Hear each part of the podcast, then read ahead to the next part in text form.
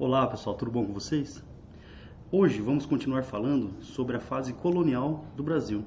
O tempo em que fomos dominados pelos portugueses, fomos uma colônia pertencente à metrópole Portugal, ok? Nosso último encontro, a gente viu sobre a fase pré-colonial, um período curto aí entre 1500 e 1530, onde Portugal ele deixou o Brasil um pouco de lado, explorou apenas o pau-brasil, fez algumas expedições de reconhecimento na terra, fundou algumas feitorias, tá? Hoje, ou na aula de hoje, vamos falar sobre o início do processo de colonização. Ah, o que, que vai mudar? É quando Portugal define de vez promover o povoamento do território brasileiro. Ah, como que isso vai ser feito? É isso que a gente vai ver na aula de hoje. Outra coisa muito importante, o Brasil como colônia, e o Brasil vai ser colônia portuguesa entre 1500 até 1815, quando Dom João VI ele eleva o Brasil a Reino Unido, a Portugal e Algarves, e a nossa independência só vem em 1822, ou seja, nossa relação com Portugal é longa, tem mais de 300 anos. Nesse período todo, a gente está preso às chamadas regras do Pacto Colonial ou do exclusivo metropolitano. O Brasil ele só poderia fazer comércio com a sua metrópole, vendendo matéria-prima a preços baixos e comprando produtos manufaturados a preços altos nenhuma fábrica, nenhuma manufatura, ou quase nenhuma, era autorizada no nosso país. Então, é essa história que a gente começa a contar. Falamos da fase inicial, os primeiros 30 anos, e agora a gente vai falar sobre o início da, do povoamento de fato, da colonização de fato, certo? Hoje é dia de capitanias hereditárias. Vamos lá?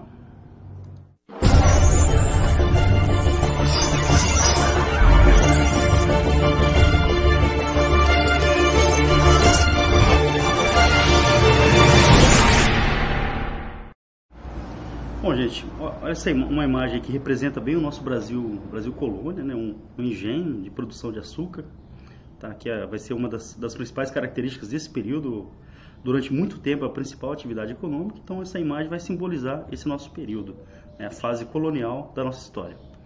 Bom, esse é o, o chamado sistema de capitanias hereditárias. Então, alguns pontos de atenção aqui, normalmente, né, o que cai no vestibular sobre esse período, tá? Isso que a gente vai abordar. Esse mapa ele representa a divisão do território brasileiro em capitanias hereditárias. Olha esse daqui, ó, fica um pouco melhor para ver. O que, que eram as capitanias? Eram faixas de terra que iam do litoral até a linha do tratado, a linha imaginária do Tratado de Tordesilhas. Tá? Então, o que, que Portugal fez?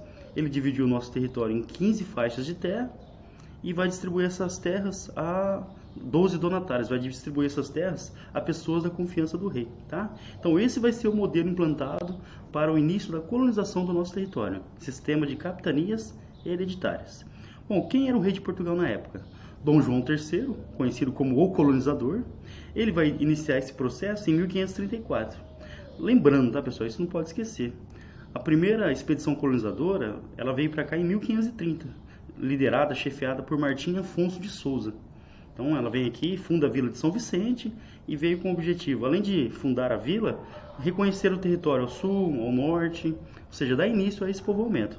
Mas é só em 1534 né, que o governo português, através do rei Dom João III, vai dar início ao processo efetivo de colonização com a criação do sistema de capitanias hereditárias. Aí relembrando, ah, o que, que eram as capitanias? Olhando no mapa de novo. Faixas de terra que iam do litoral até a linha imaginária do Tratado de Tordesilhas. Foram 15 faixas de terra.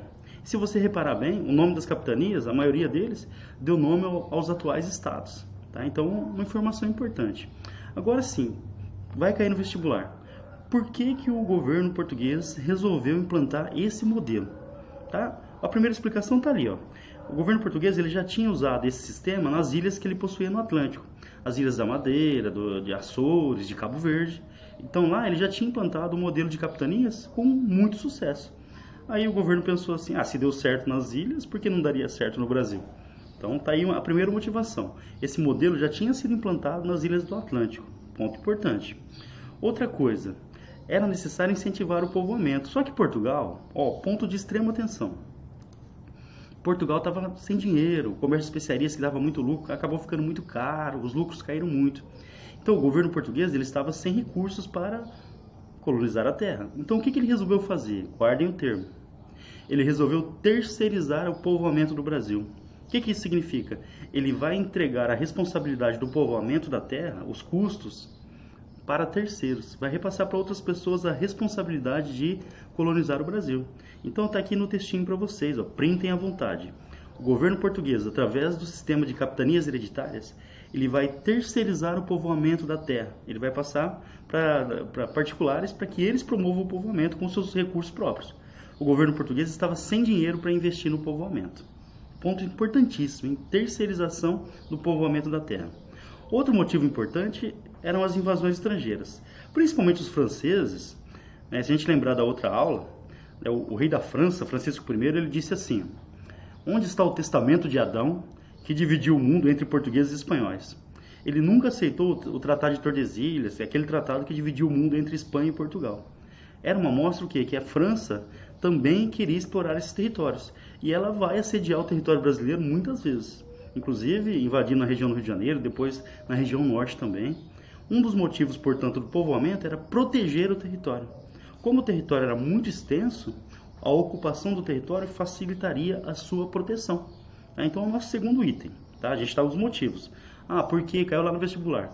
Por que, que o governo português, através de Dom João III, o colonizador, implantou o sistema de capitanias hereditárias? Primeiro motivo, o governo estava sem recursos, então ele terceirizou o povoamento. Segundo motivo, proteção da terra. A melhor forma de proteger a terra do ataque de outros países era ocupando. Facilitaria a proteção. E talvez o motivo principal está ali. Ó. Lembrando que o, o Brasil ele foi deixado de lado por Portugal durante os primeiros 30 anos. Nesse período, o comércio de especiarias estava bombando, é o que dava lucro para Portugal. Só que esse comércio ele vai entrar em decadência. Ah, por quê? É, concorrência de outros países, as especiarias que eram raras na Europa começaram a ficar comuns, então começou a chegar muita especiaria. Então, o que é raro é caro, o que é comum acaba se tornando barato. Ou seja, os lucros do comércio de especiarias, eles entram em decadência. E Portugal vai ter que encontrar uma nova forma, uma alternativa de renda. E o Brasil era uma boa alternativa, um território gigantesco com uma terra muito fértil, ou seja, Portugal poderia usar, usar o Brasil para substituir os lucros perdidos do comércio de especiarias, ok?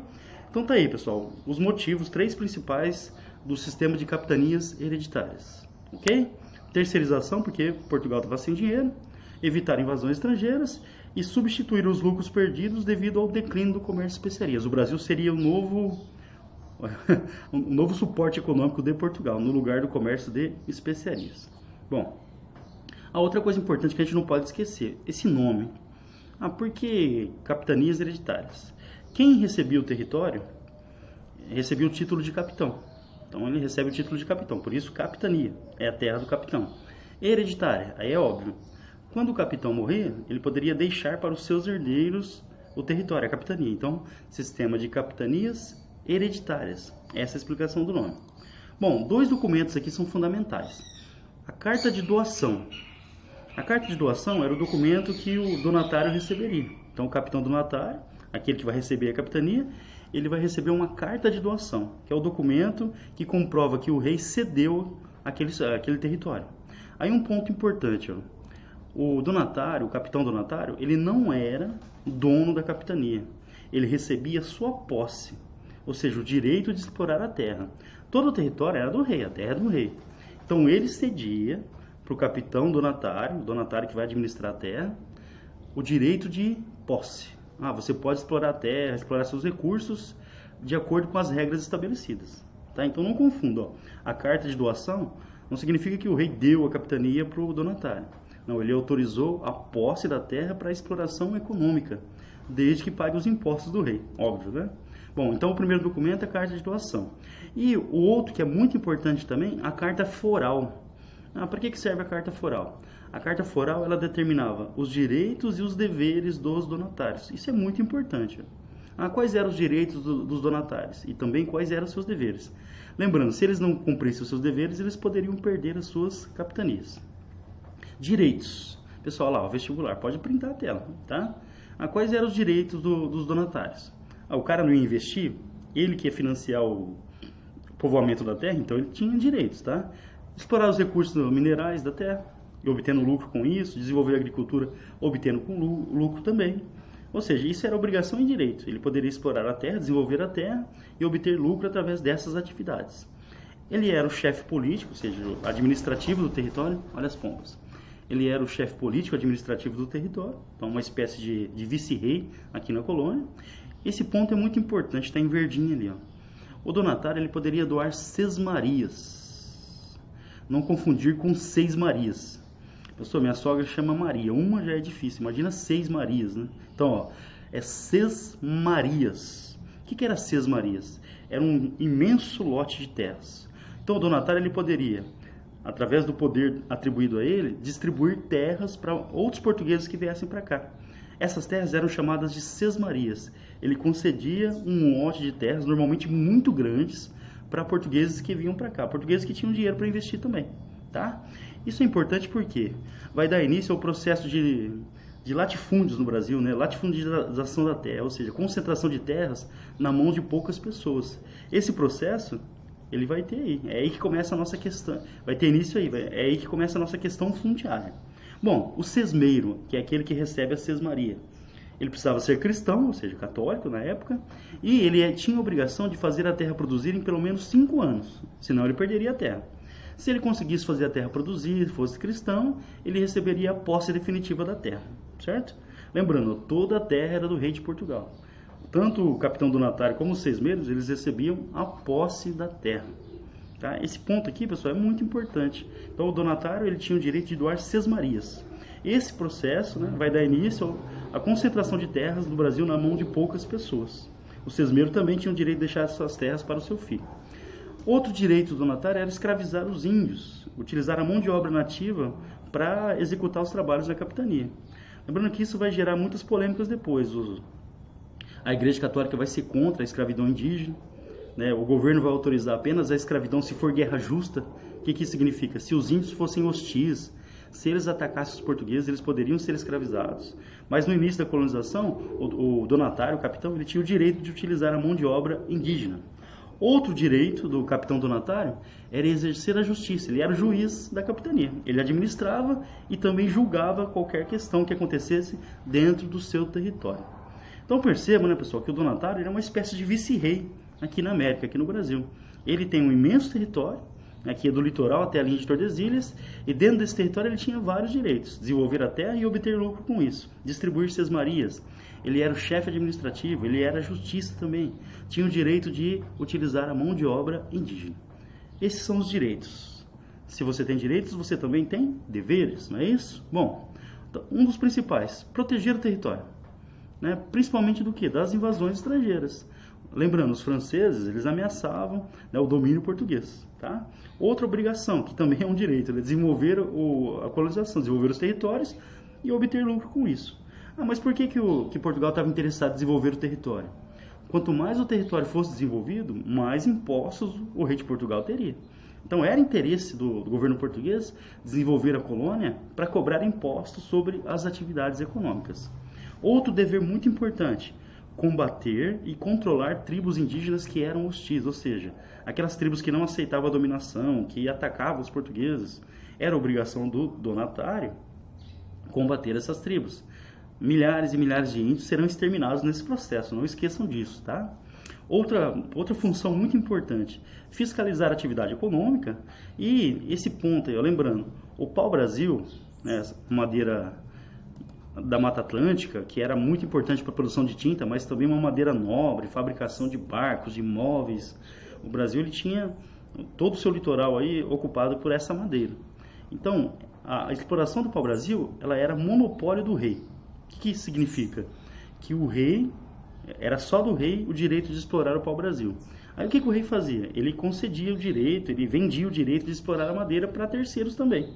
Tá? Então era monopólio real. Uma das funções do capitão donatário era fiscalizar isso, para ver se o rei não estava sendo roubado, se não estavam roubando lá o pau-brasil do rei. Tudo bem? Então, fiscalizar as atividades econômicas e protegendo os monopólios reais, a exploração do pau-brasil. E o último, né, que é muito óbvio, cobrar impostos. Tanto né, para o donatário, para sustentar a capitania, e também os impostos que eram devidos ao rei. Então, esses são os deveres do, do capitão donatário. Aí eu chamo atenção para dois aí proteger o território da invasão de estrangeiros, um dos motivos da colonização, e cobrar os impostos devidos né, à coroa, ao rei. O rei estava interessado em obter lucro com a colônia. Esse lucro vinha através dos impostos. É, duas capitanias, pessoal, atenção. Duas capitanias das 15 tiveram sucesso de verdade. A capitania da Bahia, de Todos os Santos, também teve um relativo sucesso. Mas certo mesmo, São Vicente e Pernambuco. E certo, certo mesmo, Pernambuco, foi o grande sucesso. Tá? As outras capitanias, elas fracassaram. Ah, por que, que essas duas tiveram sucesso? Os capitães donatários, tá? principalmente o Duarte Coelho, Duarte Coelho, que era o capitão donatário de Pernambuco, ele não teve medo de investir, então investiu pesado na sua capitania. Ele optou pela produção da cana, produção açucareira, que deu muito lucro, né? deu muito certo o negócio. A região tinha um clima favorável, a distância em relação a Portugal não era tão grande, ou seja, a produção açucareira na capitania de Pernambuco deu muito certo. O Duarte Coelho ele soube lidar melhor com os índios, né? então a relação com os índios foi mais amistosa. Então esses fatores eles contribuíram para que a produção açucareira em Pernambuco e a capitania de Pernambuco em si desse certo, desse bastante lucro. Então o Duarte Coelho ele conseguiu fazer com que sua capitania fosse um sucesso, ao contrário da maioria das outras. Lembrando, tá pessoal, um ponto importante: a produção açucareira no Brasil começa em São Vicente, aqui no litoral de São Paulo. Porém, ela vai dar certo mesmo no Nordeste. E um dos fatores principais é a distância em relação à Europa, né, a Portugal. Então ficava muito mais barato produzir no Nordeste para vender açúcar para os europeus. Ponto de atenção: duas capitanias deram certo, principalmente Pernambuco e São Vicente. Ah, por que, que essas deram certo? Os capitães donatários não tiveram medo de investir, Duarte Coelho principalmente, investiram num produto importante e caro na época, açúcar, e souberam lidar melhor com os nativos, com os índios. Tudo isso ajudou e ajuda a explicar o sucesso dessas capitanias, certo? E agora o motivo do fracasso. Ponto de extrema atenção. Coloquei tudo em verde. Ó. Ah, por que, que a maioria das capitanias fracassaram? Ah, eu acho que é até óbvio. Vamos lá. Isolamento. A gente está falando de um período em que o meio de transporte era caravela. Então, a, as capitanias elas não eram conectadas, eram uma isolada da outra. A comunicação era muito difícil. Você não tinha estradas no Brasil. Tá? Então, a comunicação entre elas era muito complicada. Então, todas isoladas, comunidades isoladas, vilas isoladas, ok? Esse é o primeiro ponto. Segundo ponto, comunicação com a metrópole, com Portugal. É um mês e meio né, para chegar a mensagem de Portugal, um mês e meio para voltar. A distância, a comunicação com Portugal era muito complicada também. Então, além do isolamento entre as capitanias, você tinha esse isolamento em relação a Portugal. As notícias demoravam muito para chegar. O terceiro item, que talvez é o mais, seja o mais importante, falta de investimentos. Lembra, no começo? Ah, por que, que o governo português resolveu implantar o sistema de capitanias hereditárias? Ele estava sem dinheiro para investir. Então o que, que ele fez? Ele repassou a responsabilidade para terceiros. Esses terceiros são os capitães donatários. Eles teriam que arcar com todo, todo, todo, todo o custo do povoamento. Aí, pessoal, você pega um território virgem, cru, você vai ter que montar toda, toda a estrutura. Os investimentos eram muito altos. Então, muitos donatários, eles tinham medo do quê? Investir os seus recursos na nova terra e o negócio não dá certo. Sem apoio nenhum do governo português. A responsabilidade, o custo do povoamento era dos capitães donatários, dos terceiros. E o governo português ele queria apenas os lucros, né, os impostos que, que viriam da atividade econômica. Então, a falta de investimentos, o medo de investimentos, né, tudo isso ajuda a explicar muito o fracasso do sistema de capitanias aqui no Brasil. Outro, inexperiência. Pô, pessoal, é tipo criar um, um, um, país novo, toda uma estrutura administrativa. E era, é necessário que experiência, investimentos, e também faltava isso a maioria dos donatários. Outro fator muito importante, muitas tribos não aceitavam a, a ocupação portuguesa. Então era muito frequente, frequente né, perdão, os ataques indígenas os ataques que assustavam os colonizadores e que deixavam a ocupação muito cara. Por quê? Você tinha que ter uma proteção militar para evitar o ataque dos indígenas. Então, tudo isso dificultava. E por último, né, pessoal, alguns capitães donatários, diante desse cenário, nem chegaram a ocupar a sua capitania. Ou seja, o modelo português, a divisão do território em capitanias hereditárias, 15 faixas de terra, que iam do litoral até a linha de Tordesilhas, esse modelo não deu certo. Então ele fracassou, com duas exceções, Pernambuco e São Vicente, tá? Bom, por que, que não deu certo? Isolamento, entre as capitanias, a distância, a comunicação ruim entre Portugal e a, e a capitania, a falta de recursos, lembrando que a responsabilidade de todo o investimento era do capitão do Natar, muitos ficaram com medo de investir e não ter o retorno, inexperiência administrativa, os índios que atacavam, todos esses fatores reunidos ajudam a explicar o fracasso do sistema de capitanias. Bom, qual que foi a solução? O governo português ele precisava ocupar a terra, então ele vai tentar mudar a estratégia. Em 1548, o governo português ele vai criar o governo geral do Brasil. Ó, então repare, as capitanias eram um sistema descentralizado, então cada capitão do Natal ele mandava, era um vice-rei dentro da sua capitania. Com a implantação do governo geral, o governo português ele vai centralizar a administração da colônia, né, criando um cargo administrativo. O governo geral ele estava diretamente ligado ao rei de Portugal. Tá? Ele dava, prestava contas ao rei de Portugal. Então é uma tentativa de centralizar a administração da colônia para facilitar ou para ajudar no seu povoamento. Lembrando, o sistema de capitanias hereditárias não deu certo. Tá? Bom, para isso, o que, que o rei de Portugal vai fazer? Ele vai desfazer a capitania da Bahia, de Todos os Santos, e vai enviar para cá o primeiro governador geral, Tomé de Souza. Está ali em vermelho, aqui a imagem dele. Cadê o Tomé? Bom, pessoal, esse é o Tomé de Souza, o primeiro governador geral do nosso país, tá? Ele foi responsável, inclusive, em 1549, pela fundação da cidade de Salvador, que vai ser a nossa primeira capital. Lembrando né, que o Brasil teve três capitais até hoje. Salvador a primeira, Rio de Janeiro a segunda e Brasília, Brasília a atual, ok? Bom, o governo geral ele vai durar de 1549, está ali a data, até 1572 e nós tivemos nesse período três governadores gerais, Tomé de Souza, Duarte da Costa e o Mendes Sá. Bom, o que, que vai mudar com a implantação do governo geral? Centralização sai um, um modelo descentralizado das capitanias e o, o, Portugal vai tentar centralizar nas mãos do governador geral a administração. Lembrando, as capitanias não deram certo, então foi uma tentativa de fazer funcionar o povoamento através da implantação do chamado governo geral do Brasil, ok? Lembrando que nesse processo os capitães eles vão perder um pouco do seu poder. Né? Eles mandavam totalmente dentro da sua capitania, né? tinha um poder total dentro da sua capitania. Com a implantação do governo geral, há uma centralização nas mãos do governador geral, então uma mudança administrativa na colônia, tudo bem? Mas o governo geral vai ser assunto para a nossa próxima aula, tá pessoal? Então fica ligados aí porque vai sair logo, tá? Qualquer dúvida, qualquer dúvida, é só encontrar, entrar em contato, encontrar em contato, entrar em contato com o professor Fabião, tá? Pelo Facebook, pelo YouTube, pelo Instagram, fiquem à vontade. Ó, Beijo a todos e não esqueçam, hein? Vamos juntos construir a história. Tchau.